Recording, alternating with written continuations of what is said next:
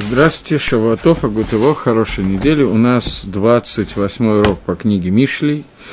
И мы с вами дошли до пятой главы, предложения номер 4. И попытаемся сейчас ее немножечко его разобрать. Давайте вспомним все-таки с начала главы, так будет проще, даже можно по-русски посмотреть. Нет. Э, «Сын мой, в мудрости моей внимай, слушай ее, и разумению к твуне моей обрати свои уши, для того, чтобы слушать, остерегаться от э, зимы, от прелюбодения, обмана, и дат сватейха инцеру. И дат будут, будут охранять твои уста. И мы с вами обсудили, что, почему уста связаны с датом, с, с, именно с атрибутом дат. Кинофит сифтфену сифтей зарава халак мишемин хика. Потому что слова зары, они дают что-то такое вот хорошее и так далее, приятное, и уста ее будут более мягкие, чем масло. Но Ахариса Мара, но ее окончание, конец этой Ишизары, она является Мар, Килана, Вехада Кихерев пьет. Она будет подобна горькой, подобна лана, я даже не знаю, как перейти полынь. Я такого слова по-русски, конечно, не знаю. И она будет острая, как двухсторонний нож. Это говорит Шлома Амелах. Э, Мальбим здесь указывает нам... В общем, можно начинать сразу с Гаона. Гаон говорит, Ахрита Мара Килана, окончание, конец э, того, что говорит тебе Иша Зара, который тебя соблазняет, она будет Мар Килана, как полынь, то, что сказано, но фет фену, что она будет тебя услощать в прошлом посуке, об этом сказано, что это начало, но конец ее будет горький. И она будет подобна дву, обоюдоострому мечу, это относится к посуку, к тому, что сказано в предыдущем посуке, к халакке шемен хика, что она будет э, гладкая, как масло, так же легко, как масло двигаться. Масло, понятно, что все гладкое, а обоюдоострый нож его даже держать невозможно. И об этом говорит Шлома Мелах, что это является меч, нож, который настолько острый с обоих сторон, что до него невозможно дотронуться вообще. И получается, что у нас есть три вещи. Первое – что она платит награду, в кавычках, в этом мире, первое. Вторая, какая награда в этом мире, что она делает этот мир горьким. Вторая, это награда, которая после, опять же в кавычках, после смерти. А этом сказано, что это обоюдоосный меч, то есть он убивает полностью. В этом мире, как и в мире грядущем. Это то, что говорит Гаон об этом. И в следующем предложении он немножко больше комментирует, поэтому, может быть, имеет смысл сразу же прочитать еще один кусочек. Давайте попробуем это сделать. Э, следующее предложение говорит «Раглейха ирдот мавит шауль цаадейхает меху». Нога ее, имеется в виду Иша Зара, они спускаются до смерти, и они ведут преисподнюю, в геном, ее шаги будут приводить, я не знаю, как сказать, спускаться и приводить, наверное, так. Гаон объясняет, Шаглейха Эрдот Мавит и ведут к, к смерти и геному. Это два правила в Деним, которые существуют после смерти.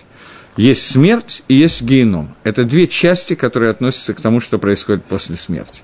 В будущем мире, как уже объяснено раньше, и он имеет в виду раньше, это предыдущий посуг, где он сказал, что есть две части наказания в будущем мире, одна в этом мире. Теперь он объясняет, что такое два наказания в будущем мире. Это Мавит и Шауль, это смерть и геном. В этом мире существует два вида наказания. Смерть и карет, отрезание души. Также есть карет и смерть в будущем мире. И это смерть и геном. Они соответствуют Мара Вахада, они соответствуют тому, что написано в предыдущем посуке, это горький и острый. И эти две вещи, они соответствуют тому, с чего начинается этот перек, который начинается словами «Сын мой, внимай мои хохмы, и пусть твои уши будут вслушиваться э, в мою твуну».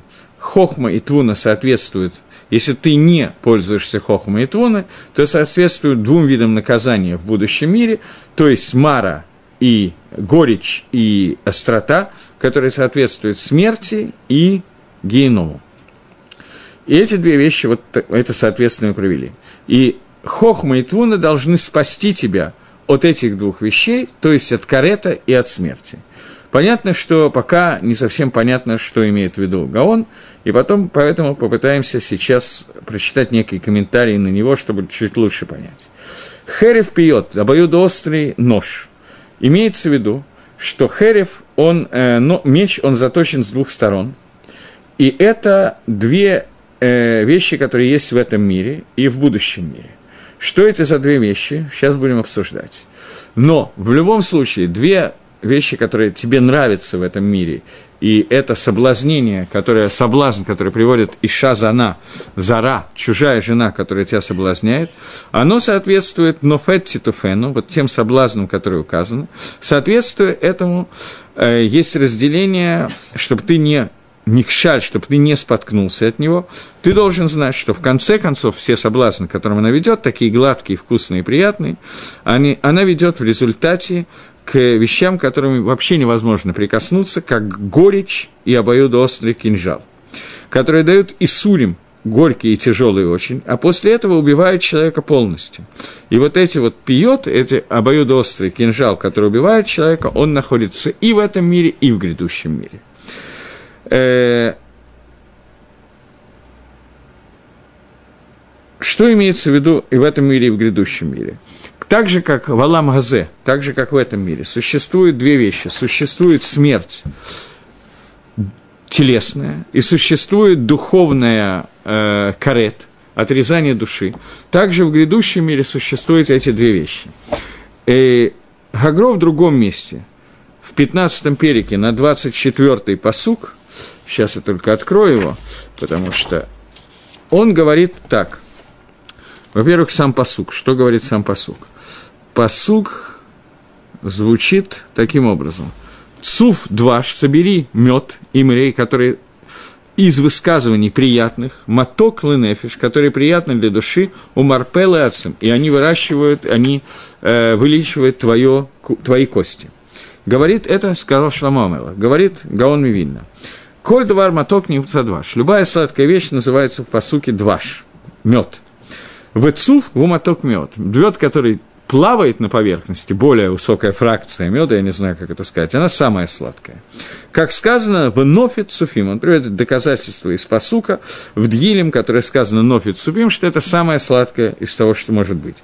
И это лучше, чем сам дваш, потому что сам мед, он сладкий, но он не полезен для тела. Но то, что плавает сверху меда, оно полезно и для тела тоже.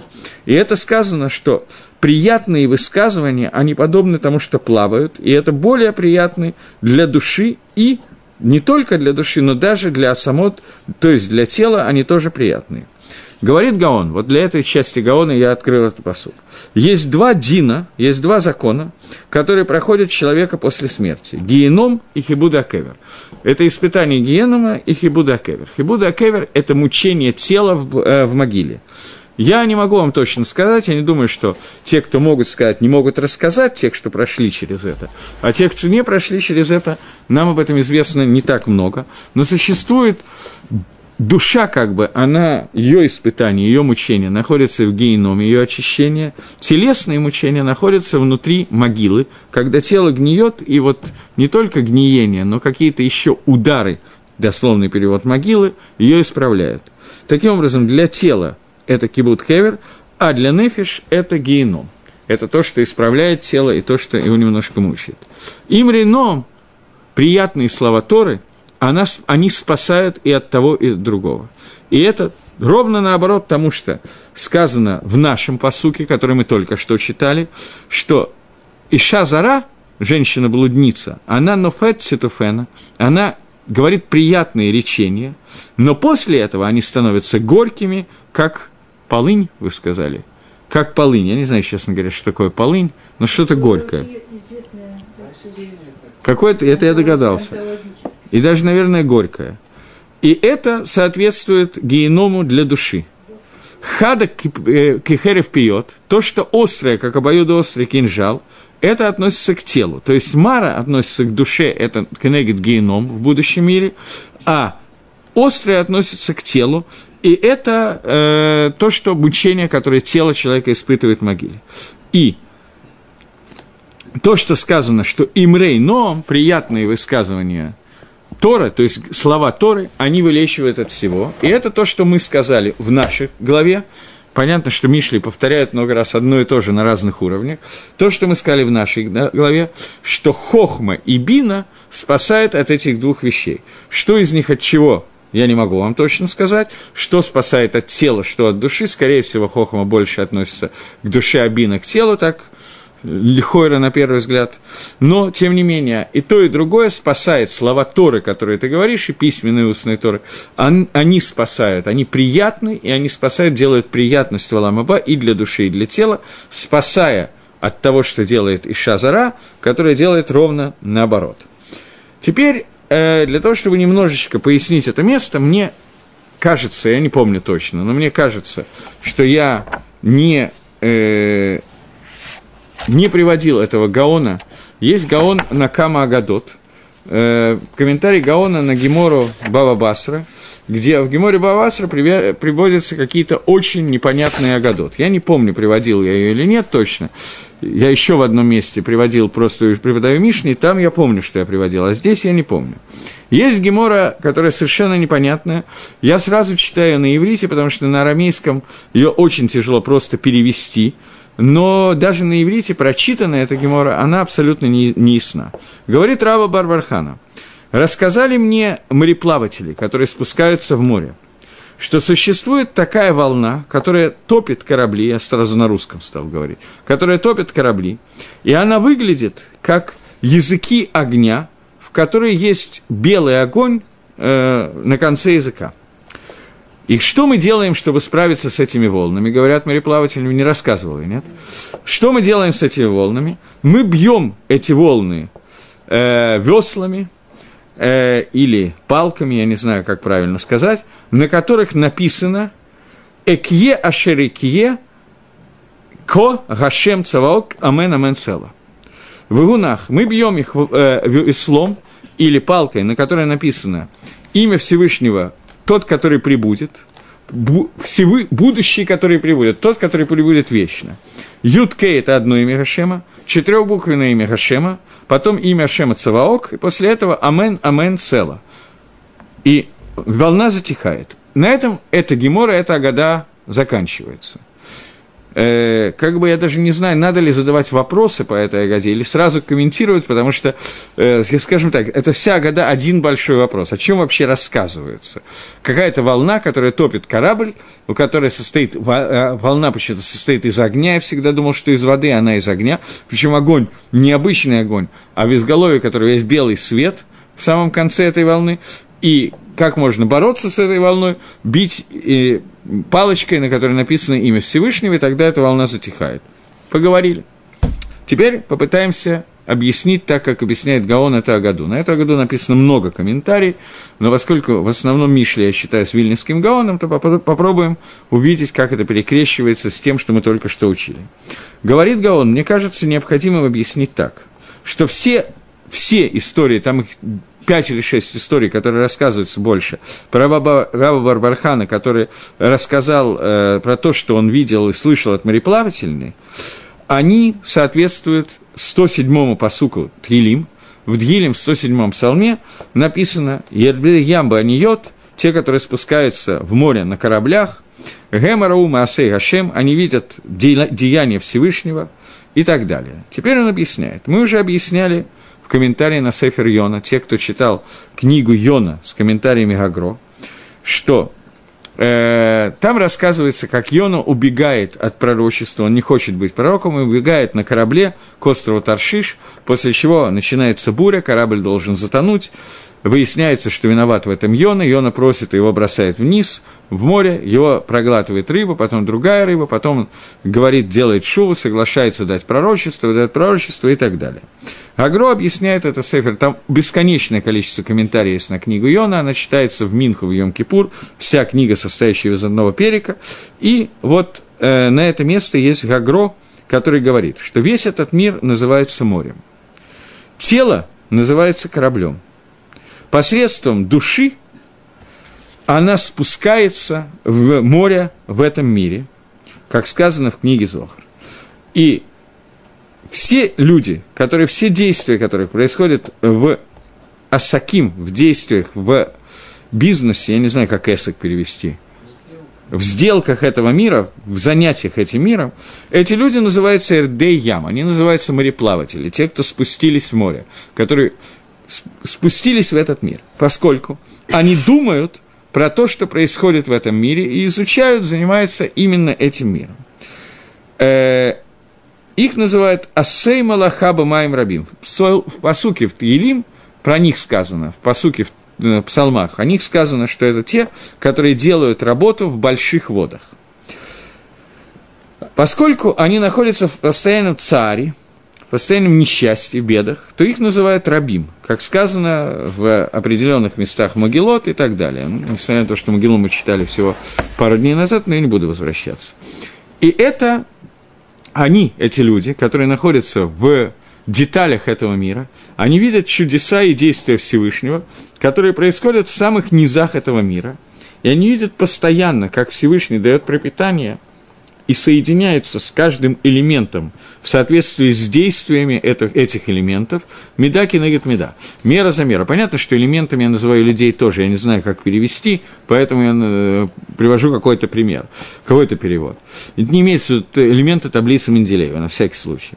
И все медот раот, все отрицательные качества и так далее каждого человека Всевышний взвешивает и говорит «Векен мисадер кан раби бархана». И именно об этом здесь говорит раба Барбархана.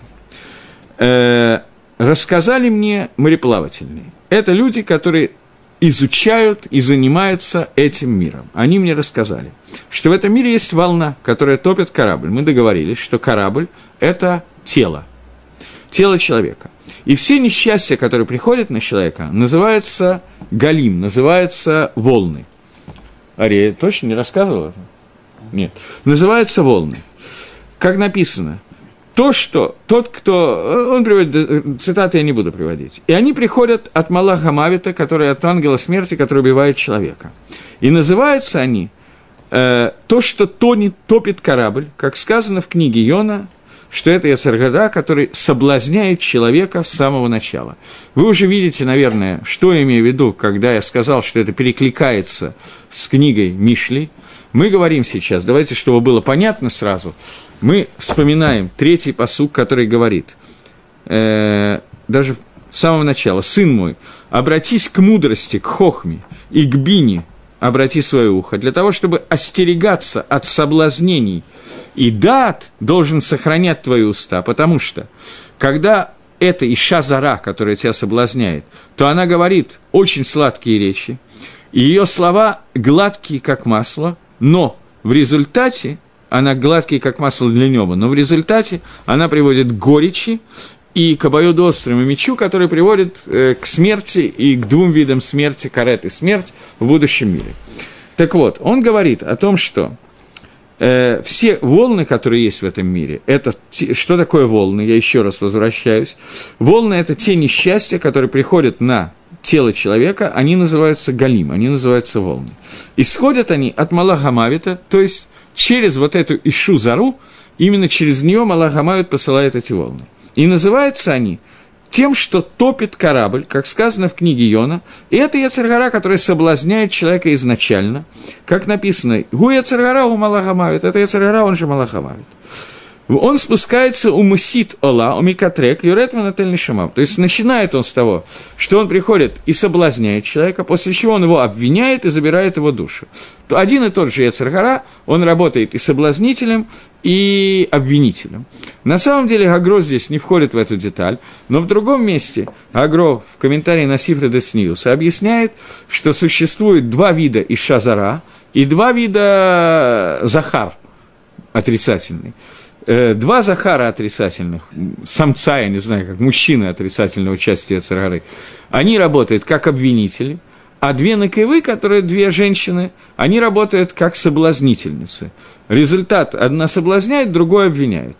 Это не идет как бы, это соединение их вместе, обвинение и соблазн – это самое страшное, что может быть. И понятно, что оно начинается с соблазна и кончается обвинением. Здесь агро в это не входит, но просто поскольку в Мишле это будет несколько раз фигурировать, то окей. И выглядит эта волна как языки огня, как история, которая рассказывает Амрам Хасид в Геморе Кедушин на Дафе Пеалев, что ему привиделась Есаргара, из которой вы, э, вылезла, вы, выскочила Амуд столб огня, Амуда Денура. Э, это то таинственные люди обычно, просто поскольку какая-то фраза на арамейском звучит очень мистически, то это то палса де нура, которое все время приводится, которое считается, что это какое-то каббалистическое заклинание, с помощью которого можно чего-то делать. В Геморе она употребляется сплошь и рядом, без всякого каббалистического заклинания.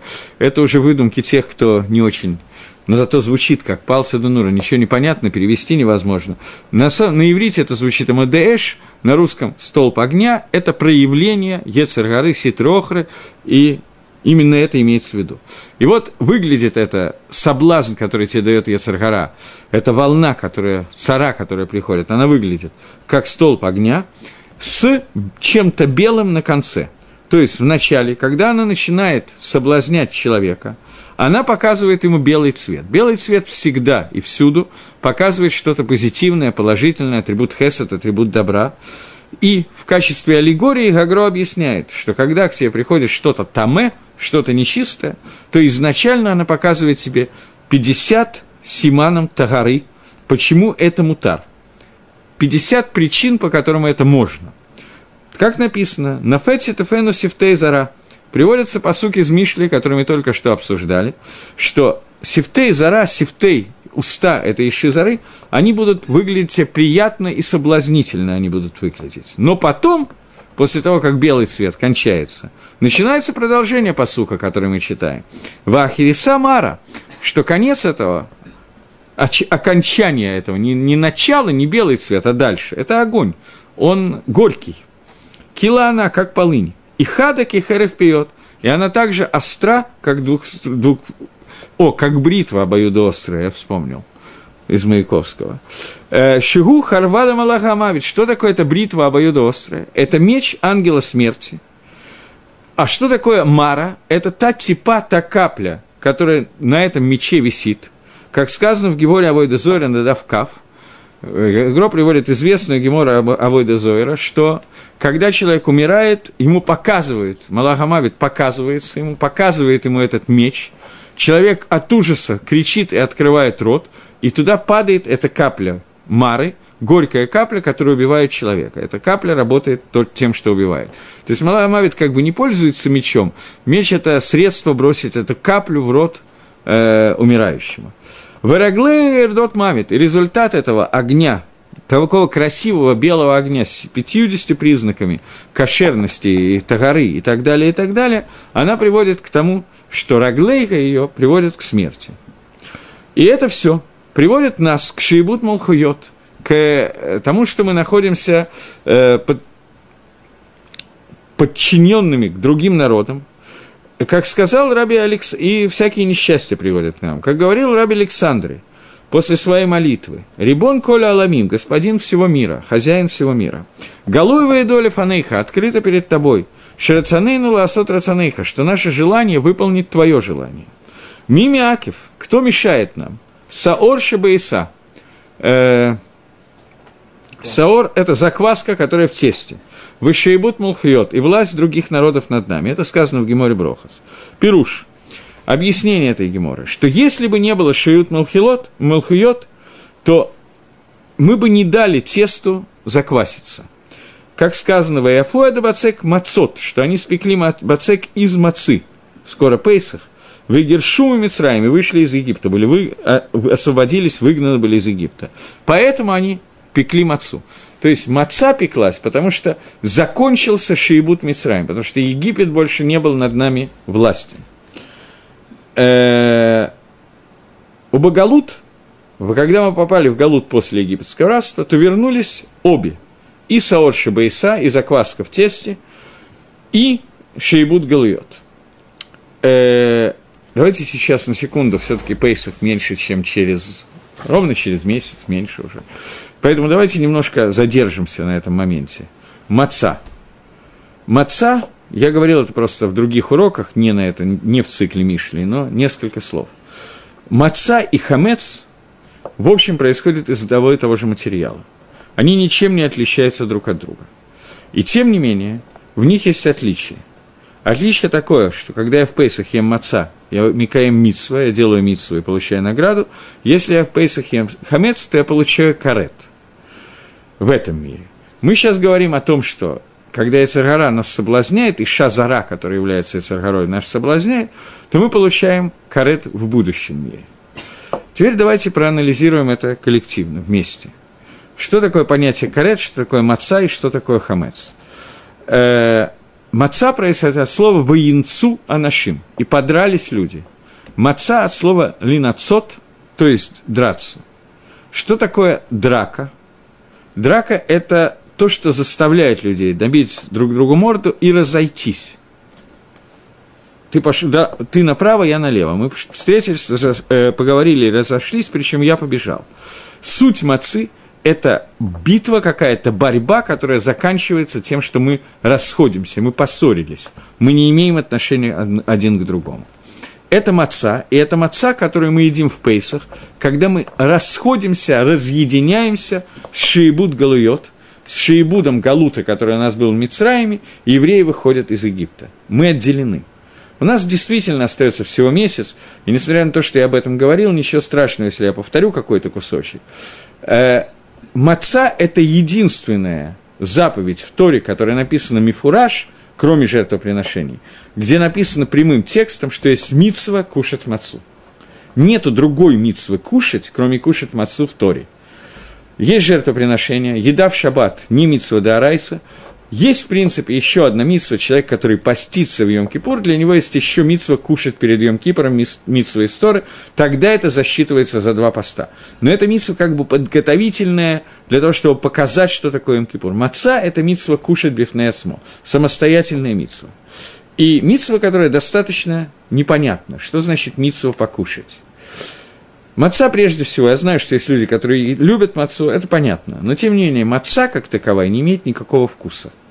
Маца – это мука и вода, которые перемешаны без любых добавок вкусовых. Она насыщает, но она не дает вкуса. В отличие от того, что говорит Иша Зара, которая говорит сладкие речи, вкусные для неба, как масло – Маца человеку, который хочет ее съесть максимальным временем так, как положено съесть мацу, маца, она не дает вкуса, приятного вкуса небы, она царапает небо, она создана для другого. Она создана для митсвы мацы, а не для того, чтобы это было удовольствие от э, авейры. Хомец – это обратное явление. Хомец действительно, какой-нибудь вкусный торт и так далее, он доставляет удовольствие человеку, его едят. Но, как только что мы прочитали у Гаона – Хомец – это сарши бейса, это и есть Ецергара. Проявление хомица в виде еды – это Ецергара. Ецергара проявляется в виде хомица. Маца – это, если можно так высказать, это отсутствие Ецергары. Это отсутствие Ишазара. Мы говорили уже, и еще неоднократно скажем, что Ишазара, она работает в двух направлениях, которые есть. Это, на самом деле, в четырех, но если грубо перевести два направления, то это Гайва и Тайва. Их всего две – это гордыня и это тайва, это получение удовольствия. Они оба входят в понятие хамец. В хамеце есть и гава, когда что-то раздувается на дрожжах и вырастает, растет, становится большего роста. Это символ гавы. И тава это не надо объяснять. Человеку нравится есть что-то вкусное и так далее. Мидраж говорит, что по своей логике, по своей идее, человек в принципе не должен был бы есть хамец никогда, и Тора должна была бы запретить хамец. Но, говорит Мидраш, мир не может ли ткаем, мир не может существовать, если хомец запретить в пищу. Поэтому э, Всевышний разрешил, запретил только в пейсах. И здесь есть два объяснения, что значит мир не может ли ткаем. Стандартное объяснение, которое всюду приводится и объясняется, и это объяснение совершенно верное, что человек не может никогда не есть хамеца. Неделю он может придержаться, но постоянно не есть хамец невозможно, поэтому Тора дает некую уступку Ецергары человека, какую-то взятку, чтобы он ее ел разрешенным способом, а не запрещенным способом. Что-то типа того, что объяснение Сейфер Хинух, который говорит, что почему разрешена Ифат Тор э, во время войны, э, почему запрещена, э, можно взять в плен женщину и взять ее себе в жены, потому что иначе человек это будет делать запрещенным способом, поэтому Тора разрешила, пусть лучше делает разрешенным, чем запрещенным способом. Северхинух это решен, уважаемый решен, мне очень трудно с ним спорить, хотя я сейчас попытаюсь, но я не спорю с Сеферхинух, я добавляю другой, другой аспект этого момента. Так же, как с Ефат Тор, есть второй аспект. Аспект тот, что человек, который выходит на войну, он идет на войну со своей Ецаргорой, и он видит – некие искры святости, которые находятся внутри народов мира, внутри Ецергары, которая там есть. И он может отделить, вытащить эти искры святости из Ецергары и забрать его к себе, так объясняет, например, Сватемис. Поэтому это говорится «шеви» от слова «лашуф» – «возвратить», он машив ее, он возвращает ее ко Всевышнему, эти искры святости. Также, когда мы говорим про хамец, то тоже здесь есть еще один аспект, а именно – что означает, что мир не может существовать, если запретить есть хамец? Кавана имеется в виду, что мир не может, не может существовать технически, если нету Ецаргары. Нету никакого смысла существования мира, если в мире нету Ецаргары, то нет свободы выбора и нет никакого смысла нашего существования. Поэтому Всевышний оставил разрешение на хамец для того, чтобы у нас была пхерахавшит, свобода выбора, для того, чтобы у нас была авойда, служба Всевышнему. И это то, почему Яцергара остается в этом мире, и нам разрешено есть хамец. По мнению, одному из мнений Гемора, есть четыре мнения, три в Геморе и одно в Мидрашаба, существует четыре варианта того, что такое Эцда Тофверат, которого ел Адам решен. Четыре варианта еды, которые делал Адам решен, а согласно книге по Кабале Лешем, все четыре, они не противоречат один другому, они дополняют один другой, и все четыре это было Эцдат Тофера, он объясняет, я сейчас не буду в это входить. Один из этих вариантов – трог, другой вариант – виноград, третий – тона, четвертая – пшеница. Почему пшеница дерево, мы сейчас опять не будем входить в этот вопрос, есть объяснение этому, не то, что нас сейчас волнует, но пшеница – это Эцдат Тофера, от которой ел Адам решен, и когда человек, когда ребенок начинает кушать даган, кушать пять видов злаковых, пшеницу, то с этого момента, когда он в состоянии съесть кусочек уги, там, я не знаю чего, в том каше, в том количестве, что это шиур гдехлад прас, то с этого момента его цо, то, что он идет в туалет, начинает пахнуть таким образом, что Тора запрещает рядом с ним молиться и говорить слова Торы. В этот момент в него входит понятие «ра», до сих пор у него, как бы, может быть, ра есть уже, это не совсем так, ра уже есть, но вот этот вид ра, который запрещает молиться около его цо, он появляется именно в этот момент. Маца, с другой стороны, я забыл еще одну вещь сказать важную, с другой стороны, в этот же самый момент, когда ребенок начинает есть хлеб, в этот самый момент у него входит атрибут, который называется дат – у него появляется какое-то понимание, и он может сказать слово «аба». Это совпадает по времени. Аба – это папа. Имеется в виду не только папа, его папа, но имеется в виду, что у него появляется минимальное знание того, что такое Авину Шибашамаем, отец, который на небесах, Всевышний, которого мы называем Аба, и в этот момент у него появляются некие знания, он может сказать «Омен», он начинает разговаривать. Это совпадает во времени не случайно, это связано с тем, что он ест от эц дат, и дат входит в него. Маца – это та часть пшеницы, Понятно, что человек, который идет в туалет после мацы, он тоже до, рядом с ним нельзя молиться, это тоже понятно.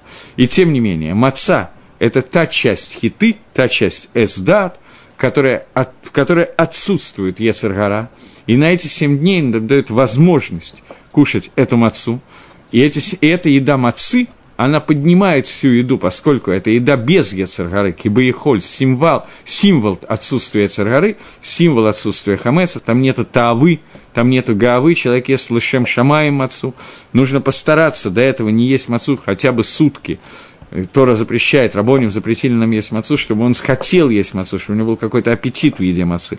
До этого он должен некоторое время не есть для того, чтобы есть мацу с аппетитом. Все голоход я сейчас оставлю в стороне. Но когда человек ест мацу для того, чтобы выполнить митсу ахила от маца, то тем самым эта его ахила обладает такой гдушей, такой святостью, что она в какой-то степени за много-много поколений еды мацы, она в какой-то степени исправляет тот хет, который сделал Адам и решен, когда ел от дерева познания добра и зла. Это не единственный способ исправления, единственный путь, одного этого пути недостаточно, но в этом пути содержится исправление хет, э, Адама решен, поэтому это единственная митсва, которая является митсвой Ахилыми Дарайса, истории, которая есть в наше время. Так вот, мы говорим о том, что нам мешает са, Саор Шибаиса, вот эта закваска нам мешает, и одновременно с этим нам мешает Шиибут Галуйот, то, что мы связаны с другими народами. Связь между Мацой и другими народами. Маца – это то, что рвет нашу связь с другими народами. Не только потому, что мы едим Мацу, а они нет, они тоже могут есть Мацу, не в этом дело. А в том, что Маца появилась в тот момент, когда Амисраэль выходил из Египта, когда он освобождался от этого Галута.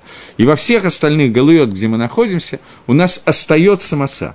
И говорит Гаон, что у нас есть две, два обещания. Одно, что в любом галуте Всевышний спасет нас от всех царот, которые есть, как написано, Авгамзот бэцайвейхам ломастим, что в то время, когда вы будете, после того, как вы совершите все עבירות, которые перечислены в книге דברים, קללות, проклятия, которые падают на Израиль, и вы окажетесь снова в Галуте, тем не менее, даже внутри той земли, где вы окажетесь, вы не будете мне מאוסים, я вас не оставлю, и не оставлю вас, я буду с вами внутри ваших несчастий, как сказано в 91-м псалме. Вы ошенит, шеевтех лану э, Лигалейну Минагалут. И вторая, то есть первая автаха, первое обещание, которое дается, это то, что я спасу вас из Галута, я вас не оставлю, я буду с вами. И второе, что я выведу вас, сделаю Геулу из последних Галуйот тоже. Всевышний пообещал нам в Египте. Он сказал имя, которое написано на этой палке, которой мы бьем волну.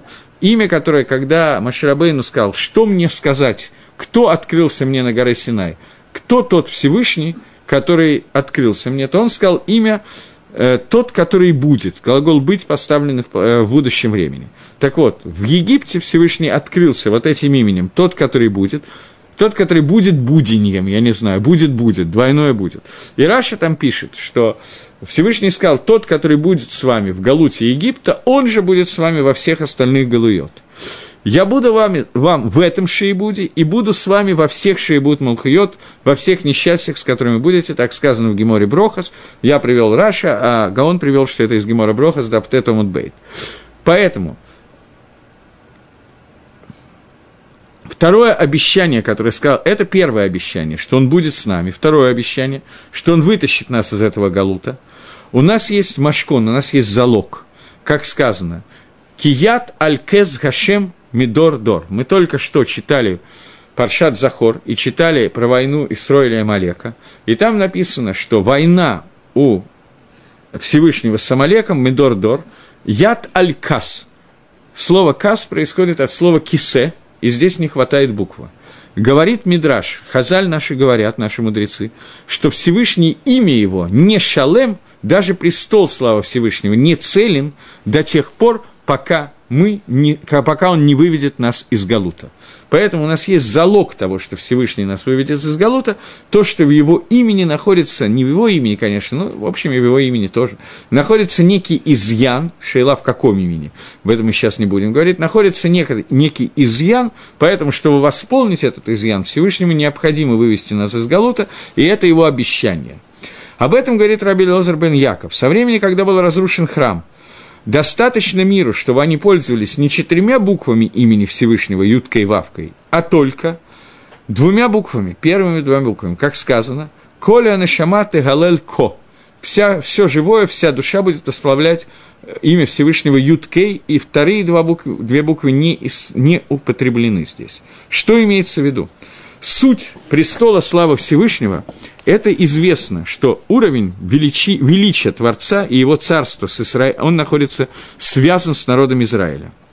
То есть, все проявление Царства Всевышнего возможно. Понятно, что Кисе Аковод, престол славы Всевышнего, это как трон, который является атрибутом Царства Всевышнего. На нем, на троне, находится атрибут Царства Всевышнего. Тот, кто понял, понял, я не буду подробнее объяснять.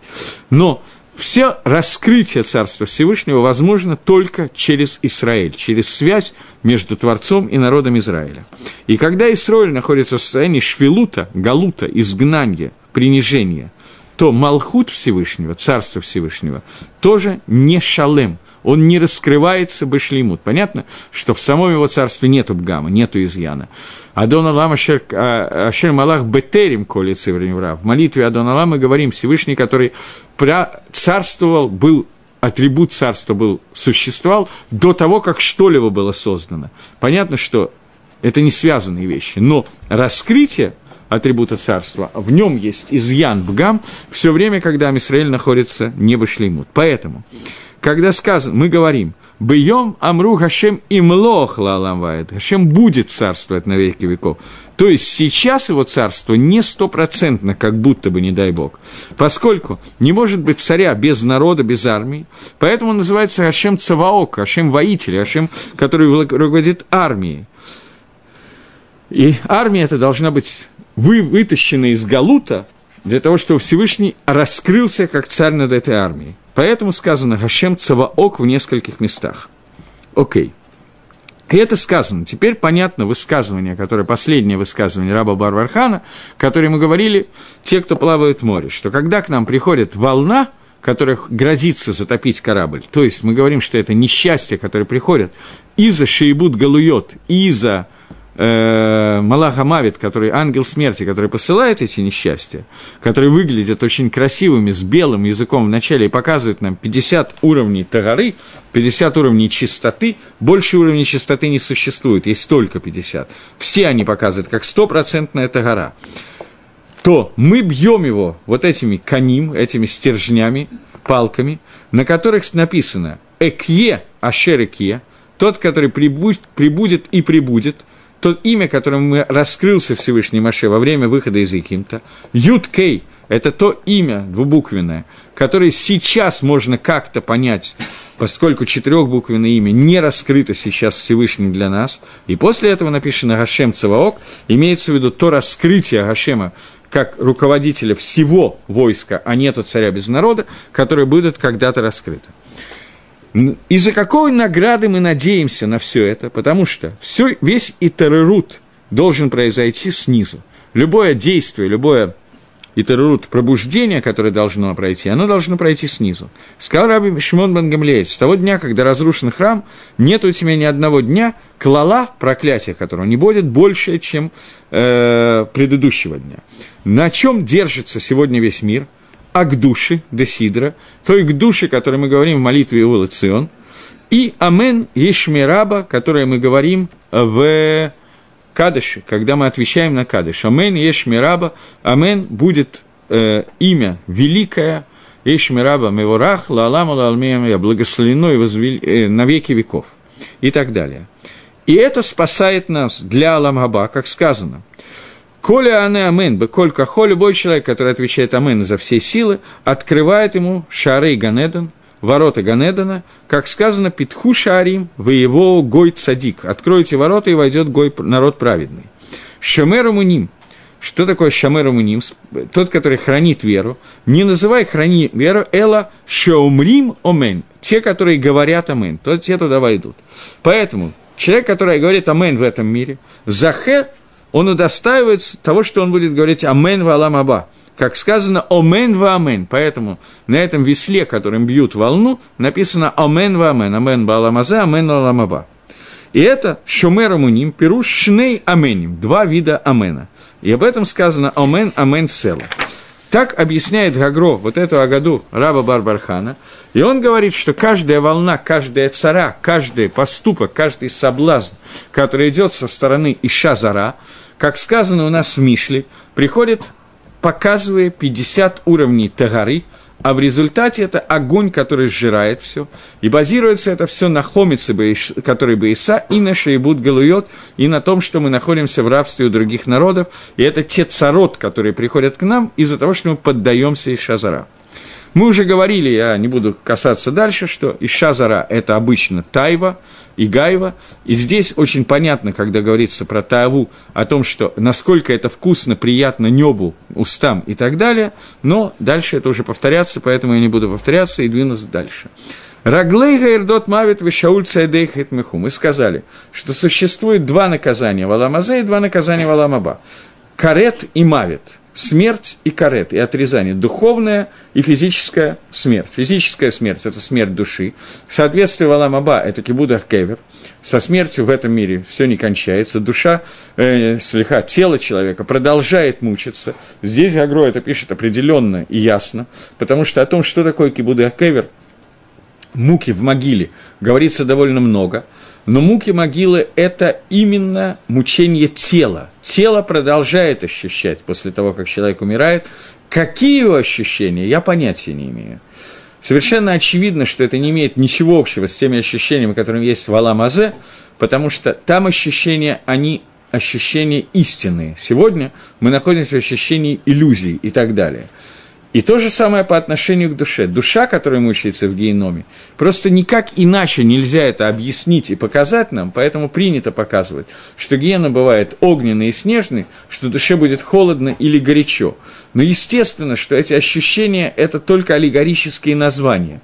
Никто из людей, которые были в геноме, не может описать, что там было, поэтому описывать это невозможно на уровне восприятия человека этого мира. Поэтому нам объясняется на основе тех ощущений, которые мы в состоянии понять. Также мы понимаем, что такое горько, что такое остро, что такое горячо и что такое холодно, поэтому нам даются эти ощущения. Но не это те ощущения, которые мы будем испытывать. Это название тех ощущений, которые переведены на человеческий язык.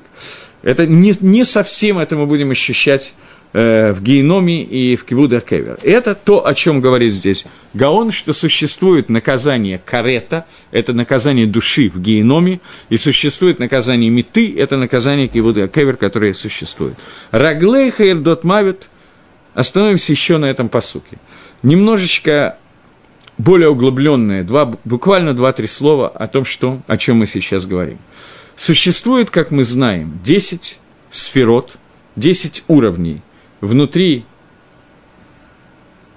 любого восприятия, которое Хашем, любого способа управления, которым Всевышний управляет миром, это 10 сферот, о которых всюду все время говорится. И существует четыре мира, которые описываются постоянно, Ацилус, Брия, Цираси. Мир Ацилус, он прилеплен ко Всевышнему настолько, что это как бы и есть Элока. Это еще он сотворен, но он э, с точки зрения того, что он сотворен, это творение, с точки зрения того, что он полностью соединен с Творцом, это Творец. Он продолжает творить остальные миры. Это некий цинцем, это некоторый переход для того, чтобы понять, как Всевышний творит миры. В терминах Кабалы все, что отделено от мира Ацилус, начиная с мира Брия, это называется смерть. То, что отделено, отделяется от мира Ацилус, это и есть понятие смерть. Ецергара – она как бы не находится в мире Ацилус, но она соединена с ним, потому что нет ничего, что не питается из этого мира.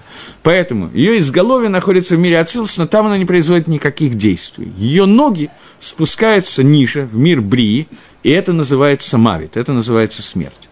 Смертью называет Шламо Амелах не то, что человек умирает, и его душа расстается с телом. Смертью называется отделение от Творца – Смерть, в принципе, это всегда разделение тела и души, но смерть – это не просто разделение тела и души. Душа, как мы много раз уже слышали и читали, что это хела келока мима альмамаш, та вещь, та вещь, которая часть, которая соединена со Всевышним напрямую. В душе есть пять уровней, мы сейчас не будем говорить, какой из них как соединен, это отдельный разговор, не в нашем мизгерите, не в нашем круге надо это обсуждать. Но, тем не менее, душа человека каким-то образом, она соединена со Всевышним. Тело человека соединено с душой, поэтому у него есть какой-то контакт с Творцом. В тот момент, когда тело и душа расстаются, то это мавит, смерть, в том плане, что человек отделяется от Творца. И это отделение в этом мире вызывает то, что дальше происходит в мире грядущем. Поэтому Шламо Мелах говорит о том, что когда мы говорим про Иша Зара – ее функция – соблазнить нас, показать нам прелести Аламазе, Таава, Гаава, все, что ты хочешь. То, что она говорит, прекрасно, но оно прекрасно, как говорит Гаон э, в Пирушине Агадот Раби Барбархана, прекрасно не только тем, что она начинает рассказывать, какой вкусный хомец я тебе предлагаю в пище, что просто э, гоменташи, которые спекли, просто классные, вкусные и так далее. Не это сейчас является основным в этом месте для Ишизары.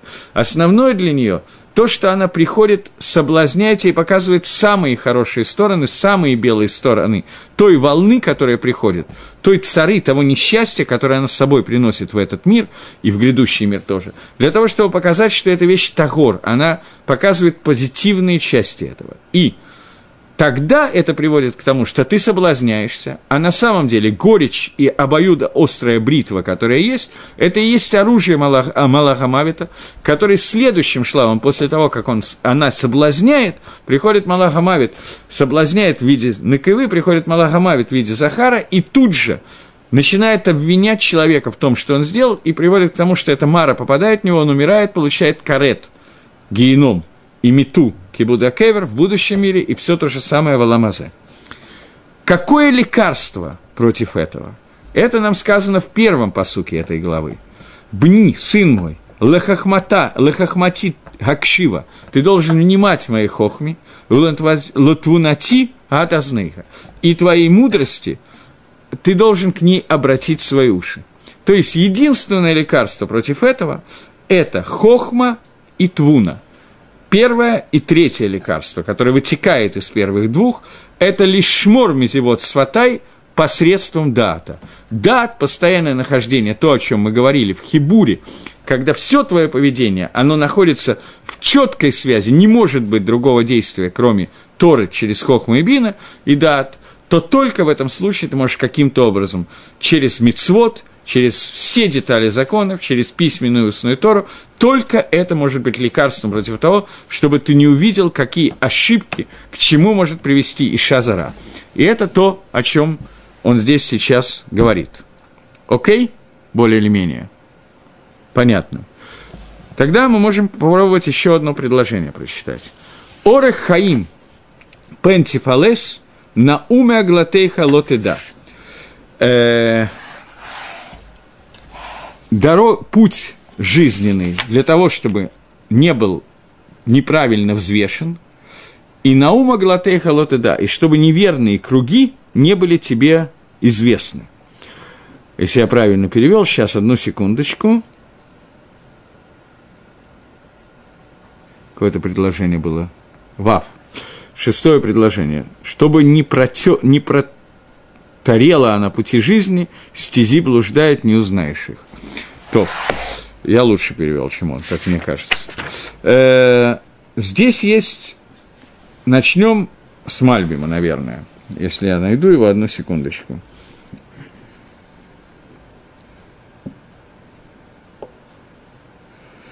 Как обычно, Мальбим пишет много раз одно и то же, пишет, и здесь он пишет то же самое. Что, что такое орах, путь окружной – мы уже говорили несколько раз о, в том, в чем разница между словом «орах» и словом «дерих», слово «путь» и слово «дорога».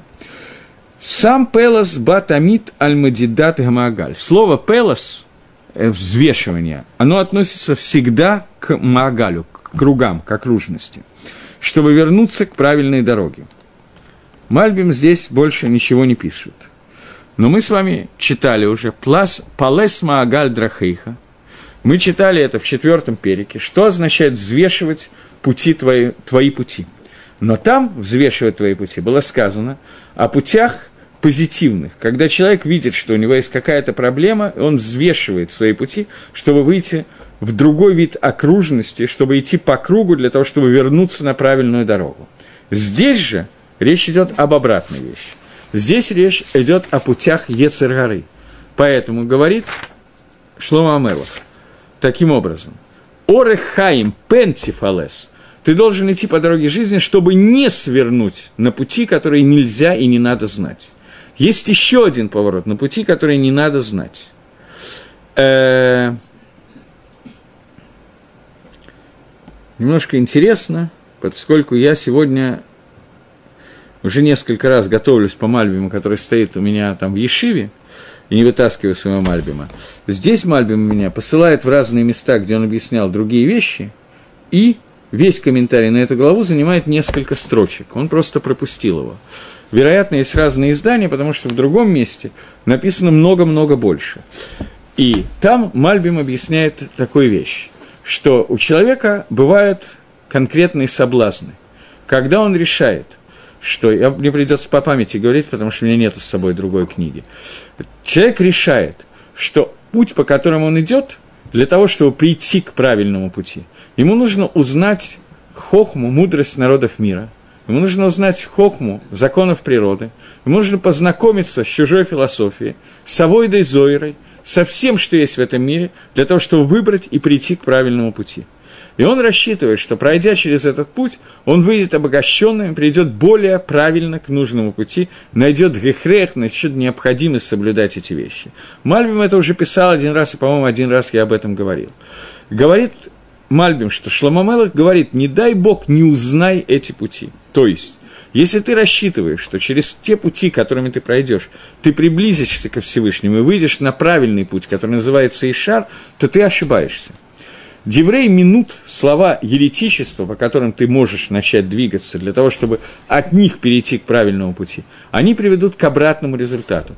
Ты не сможешь выбрать для себя путь, который является путь эмет, и наоборот запутаешься и пойдешь по пути лжи, и у тебя обещано, что человек, который для этого идет через минут, через еретичество, говорит Шлавамелах, ты уже не узнаешь правильного пути. Гаон Мивильна объясняет, что ты должен взвешивать каждый свой шаг, чтобы, не дай Бог, не осталось так, что твой пелос, твой, твое взвешивание пойдет по такому пути, что оно приведет тебя прямо к Ишазара, к Сифтейзара, к чужим устам, который приведет к тебе соблазну, который дает Ишазара. И твой Орех Хаим, ты должен идти немножко Бедавар Муат, Ахарейха, ты должен даже чуть-чуть не пойти вслед за ним, и тогда, если ты это сделаешь и начнешь идти за ней, ты придешь к ней.